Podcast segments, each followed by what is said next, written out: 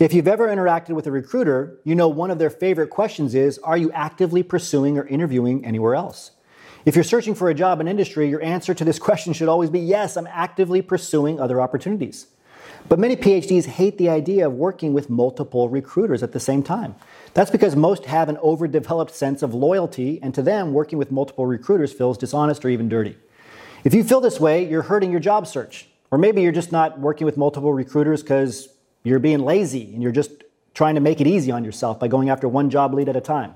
Don't do that either. By leveraging multiple offers and multiple recruiters, you'll not only look more desirable to other potential employers, but you'll also help yourself down the road. PhDs that negotiate for a higher start, starting salary enjoy financial gains for years to come. So while negotiating may not feel right in the moment, it only stands to help your career in the long run. So I want to talk about working with multiple recruiters and getting multiple job offers. There are three phases of doing this, okay? The first phase is the initial contact. Typically, the first interaction between you and the recruiter will last 20 to 30 minutes. It'll be a conversation.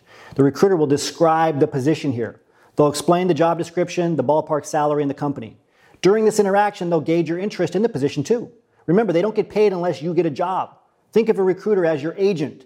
They do the hard work of building you up to the company that has contracted them. If you're not interested in the position, be polite but be honest. Explain to them what you're looking for. You can even help them out by sharing the position with your network. Just don't avoid or ignore their messages. You never know when you're going to need their help down the line. If you are interested in the role, make sure to get adequate information about the job. Things to ask about the job include the interview process, the location of the position, the reason for the job opening, how long it's been open, and so on. It's also good to ask about the company, how many clients they've placed there, and what's the company's timeline, what's the company's culture like, and so on. Now, at the second phase, this is the phone screen and where the initial offer usually occurs. While this is handled usually by the hiring manager, the recruiter is the one that sets it up. Expect a phone screen to last anywhere from 30 to 40 minutes, again, likely with the hiring manager. If all goes well, you'll receive a phone call from the recruiter to get your feedback. During this conversation, you'll, you'll also likely hear about the company's initial offer. And while all this positive feedback is sure to trigger a, a major dopamine rush, right? And make you really excited, try to keep yourself grounded. You can't logically negotiate when you're flying sky high in your head on this potential offer, and it still is just a potential offer at this stage. Remember, everyone in this scenario expects you to negotiate. So before you shoot off an email that says yes, yes, yes, ask the recruiter if they can provide the company with a counteroffer. Aim for a salary that's 20% higher or one that sits at the top of that position's pay range.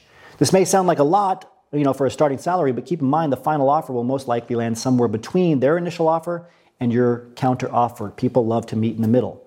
By the way, this is the time to leverage any other positions you have in the works, right? Which is why you should be working with other recruiters and going after other job leads. That's why it's good to work with, again, multiple recruiters at the same time. The third phase is the back and forth game and final closure of the deal. The recruiter will go back to the company with your counter offer. Oftentimes, the recruiter will return saying that the company can't go any higher. Don't fall for it. In some cases, the recruiter may have specific instructions not to exceed a certain amount, so don't take it personally. Tell them you need a few days to think about it. If you have another offer in the works, this is a good time to bring it up. Don't tell them the company name, but you can tell them you have another offer. They don't want to lose you to another recruiter. If this all sounds like a game, good, it is. And those who play it get paid. So just remain calm, consistent, and firm. Lastly, when you finally accept your ideal offer, make sure you receive everything in writing.